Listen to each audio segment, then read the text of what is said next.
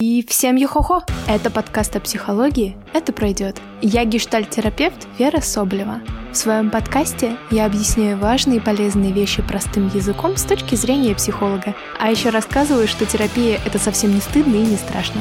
Если у вас есть вопросы и истории, то пишите мне на почту подкаст «Это пройдет собака Яндекс.ру». Я очень хочу вас слышать. Не забывайте ставить оценки и комментировать подкаст на iOS и Android. Это помогает другим людям найти подкаст. Это четвертый выпуск подкаста, и он про самоподдержку. Многие психологи, я в том числе, делаем акцент на поддержке и самоподдержке, а также обращаем внимание клиентов на то, как они относятся к себе в той или иной ситуации. Сегодня поговорим о том, что же такое поддержка, самоподдержка, причем тут самоотношения и зачем все это нужно.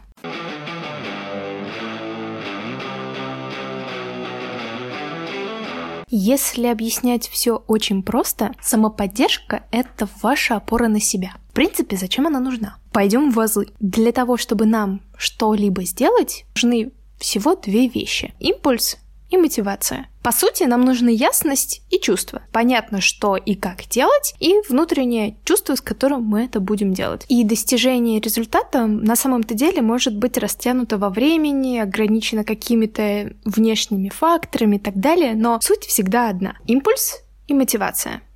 Ясность и чувство. А если упрощать, все сводится, если хочешь, то делаешь. Но на деле не всегда бывает именно так. Иногда так происходит, что все равно пытаешься, что-то делаешь, но не получается. Почему обычно кроется именно в двух этих пунктах? Нет достаточной ясности, как что-либо делать, и недостаток в мотивации. Или что-то мешает этой мотивации, и вот именно здесь включается поддержка. Но прежде чем освещать именно поддержку, давайте проведем такой небольшой мысленный эксперимент. С чем у вас ассоциируется мотивация и то, как ее стоит повышать? Наверняка многие из вас вспоминают какие-либо курсы по достижению, добейся любой ценой, святой священный пинок под зад и прочие истории про адские недели и прочее. В нашей культуре понятие мотивации сопряжено с насилием, фразами «во что бы то ни стало», с марафонами на износ, с убеждением, принуждением, стыжением, даже с обманом и обманом самого себя. В общем, одни какие-то липкости и,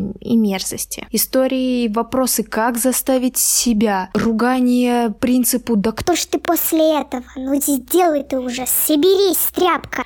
Очень негуманно, некрасиво и уж точно не помогает достигать результата. Да, не буду отрицать, что иногда это работает. Но по факту это то же самое, как принцип с диетами. После резкого дефицита калорий и снижения веса обязательно будет откат и набор обратно. Тут то же самое. После такой разрушительной самокритики обязательно будет откат, потому что организм, психика, мозг стремятся защищаться от внешних раздражителей. Отвергать самого себя — это все равно, что натягивать внутри пружину. Что будет потом, после того, как вы ее отпустите, вы и без меня прекрасно знаете. Именно на замену такого зверского метода — и приходит самоподдержка или поддержка со стороны. Самоподдержка — это умение относиться к себе как к самому дорогому и близкому человеку. Это умение быть и оставаться за себя, сочувствовать, если больно и грустно. Грусть ведь это же переживание, это не насилие. Как ни странно, такой метод тоже работает на достижение желаемого. Да, возможно, за более длительный срок, так как это не насилие, это не священный пинок под зад, это не реактивный двигатель. Но, тем не менее, желаемого вы достигнете, и бонусов тут будет намного-много больше. Заметка на полях. Часто в практике я слышала на предложение себя поддержать такую фразу. Это что, мне теперь ничего не делать? Потакать себе, что ли? Лечь и лежать и скулить? Нет, эта история не про желание, а именно про достижение желаемого. Если хотите, делайте. Но я вас умоляю, давайте без плетей, без насилия и угроз, а с помощью поддержки и любви к себе. Да, сейчас у тебя ничего не получилось, но ничего, попробуешь еще раз. Ты хороший. Твоя неудача не делает тебя плохим. Я за тебя, и я с тобой. В такой поддержке есть место для нежности и заботы к себе.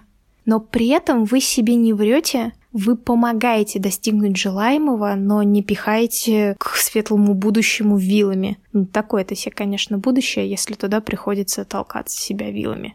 Это же как приложить к себе подорожник, я не знаю. Я вот, когда была маленькая, всегда его прикладывала, когда с разбегу разбивала колени. То же самое и здесь. В случае горя, беды и неудачи прикладывать к себе подорожник, а именно самоподдержку. Потому что и так уже случилось все самое неприятное. Все, вы разбили эти колени. Куда уж больше. Зачем себя еще наказывать? Зачем добавлять себе еще больше страданий и боли? Терпение и тепло – вот залог самоподдержки.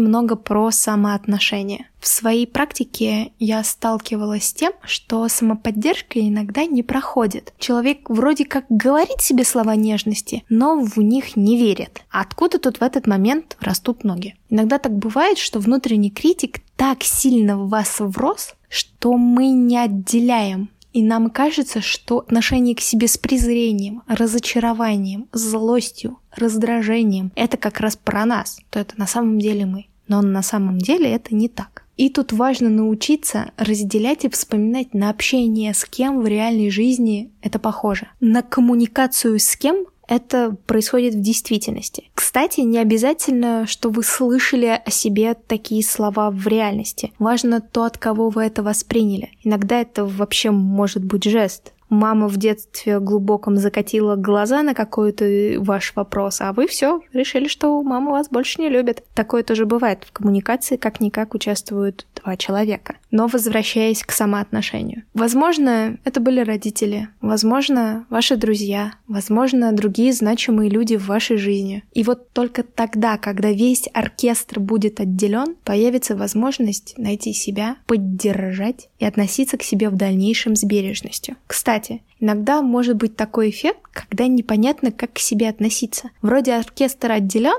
а к себе я уже ничего не чувствую. И это тоже нормально, такое бывает. И на пустоте можно вырастить к себе хорошее бережное отношение, потихонечку давая себе эту поддержку.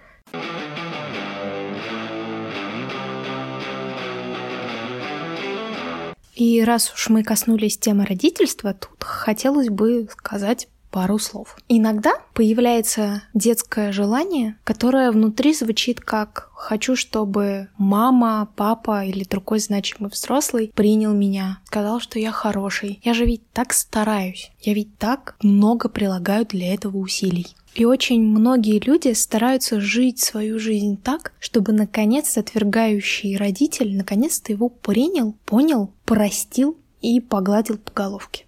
Однако в реальной жизни может случиться так, что значимый взрослый не простит, не поймет, не примет, несмотря на все усилия, понравится и сделать так, как хочет он. Он будет продолжать обвинять, упрекать, отвергать, ну, потому что не знает других способов общения. Тут это важно оговорить, чтобы не делать из взрослых каких-то чертей. Никакие другие важные люди как ни странно, с их поддержкой не могут быть настолько убедительны, насколько могут быть убедительны именно эти люди. И, по сути, взрослые, говорящие «я не прощаю тебя, я не принимаю тебя, пока ты такой, я не отпускаю тебя, я не люблю тебя», говорят, как мне кажется, половину фразы. Вторая часть, которая может быть как раз целительна, как раз возвращать человека к самоподдержке. И тут как раз тот момент, когда мы становимся родителем себе сами. Я не принимаю тебя, однако ты можешь сам принять себя. Даже если я не люблю тебя, ты способен оставаться тем, кто любит. И именно в этой точке мы учимся заменять этого внутреннего родителя на себя. Давать и учиться давать себе ту любовь, которую нам когда-то не додали.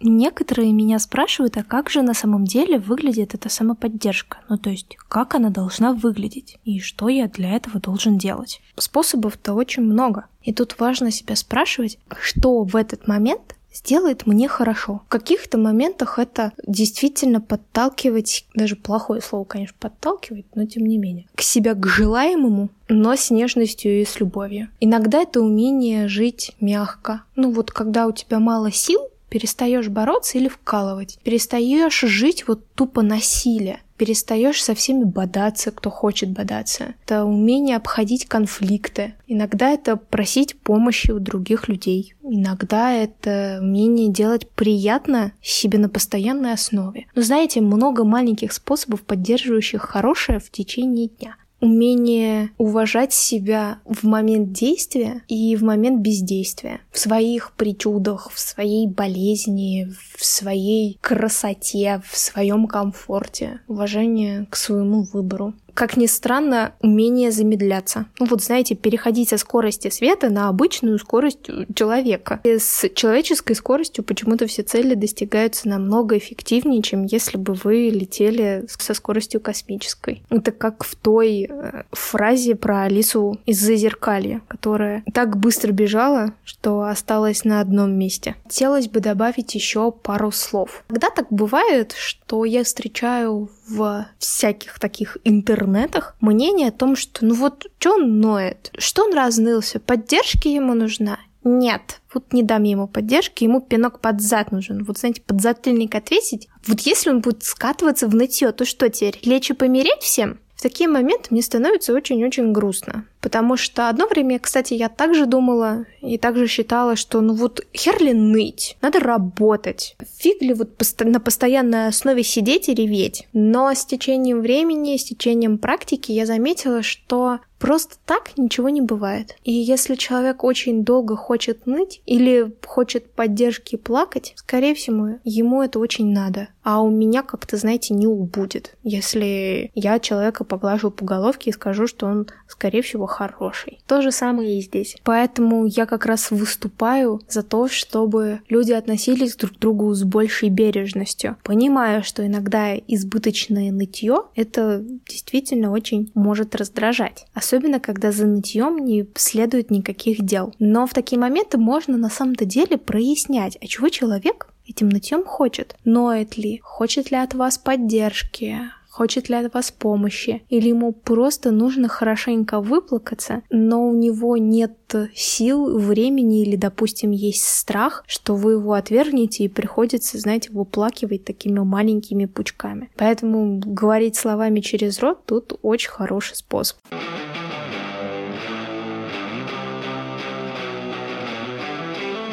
К слову, зачем еще нужна самоподдержка? Чтобы ассимилировать и не обесценивать опыт. Потому что когда мы расстаемся, отвергаем, обесцениваем или унижаем себя, да, в какой-то степени мы делаем, ну, чуть менее больно. Ну, потому что расставаться с чем-то не очень ценным или вообще вредным становится чуть проще. Но тогда в рамках такой стратегии обесценивание неотношения к себе с бережностью — это спускание ресурса на ветер. Когда мы отвергаем человека, когда мы отвергаем себя ценность отношений с ним, мы отвергаем жизненный опыт, полученный в этих отношениях. А это получается, что время потрачено впустую. Однако ассимилирование опыта через благодарность и признание ценности приносит плоды жизненного опыта. И им будущем уже можно спокойно пользоваться. И потом этот жизненный опыт можно переложить в будущем. Или знать, что в таких ситуациях я вообще-то могу опираться на себя, из страха в будущем станет меньше. Поэтому опора на себя становится еще больше, и даже при больших ураганах она может выстоять. Самоподдержка — это основа фундамента отстаивания собственных границ и выстраивания этих границ, потому что вы четко понимаете, как с собой можно обращаться,